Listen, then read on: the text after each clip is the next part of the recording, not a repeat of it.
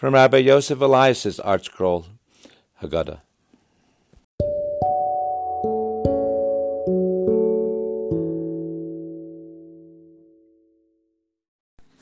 Fifteen, the wise son. Both wisdom and interest are shown by the detailed question of this son, which differentiates between the various types of commandments.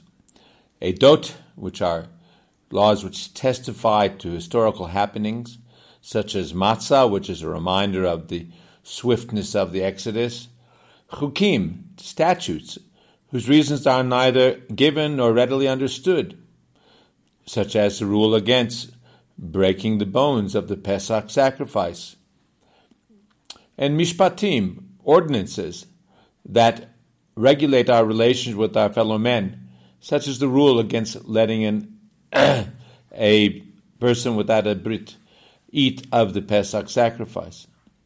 The differentiation made by the wise son is well taken.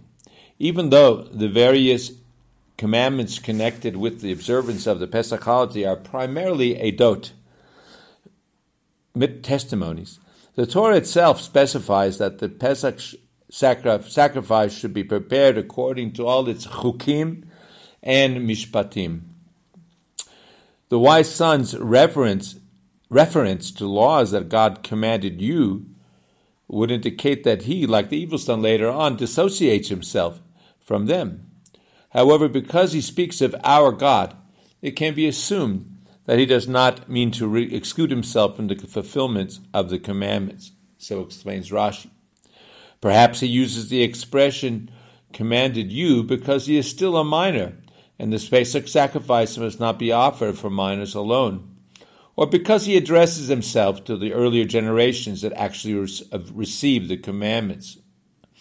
The Torah applies to the question of the Chacham by explaining that we were slaves to Paro in Egypt, and Hashem took us out from there, and He commanded us to do all these statutes. The Haggadah, however, does not quote this passage in answer to the wise son. Instead, it talks about the statutes which are mentioned at its end.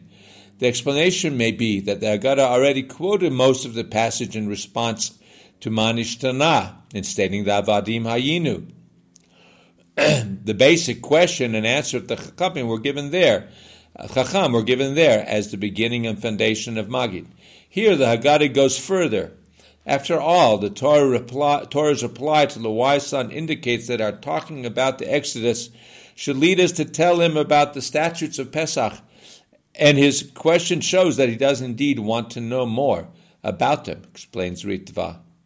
Therefore, the Haggadah tells us to instruct him about them all, down to the rule that he must eat, not eat any dessert after the Pesach sacrifice.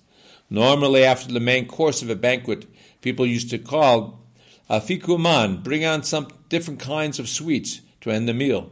At the Seder, however, this is not permitted.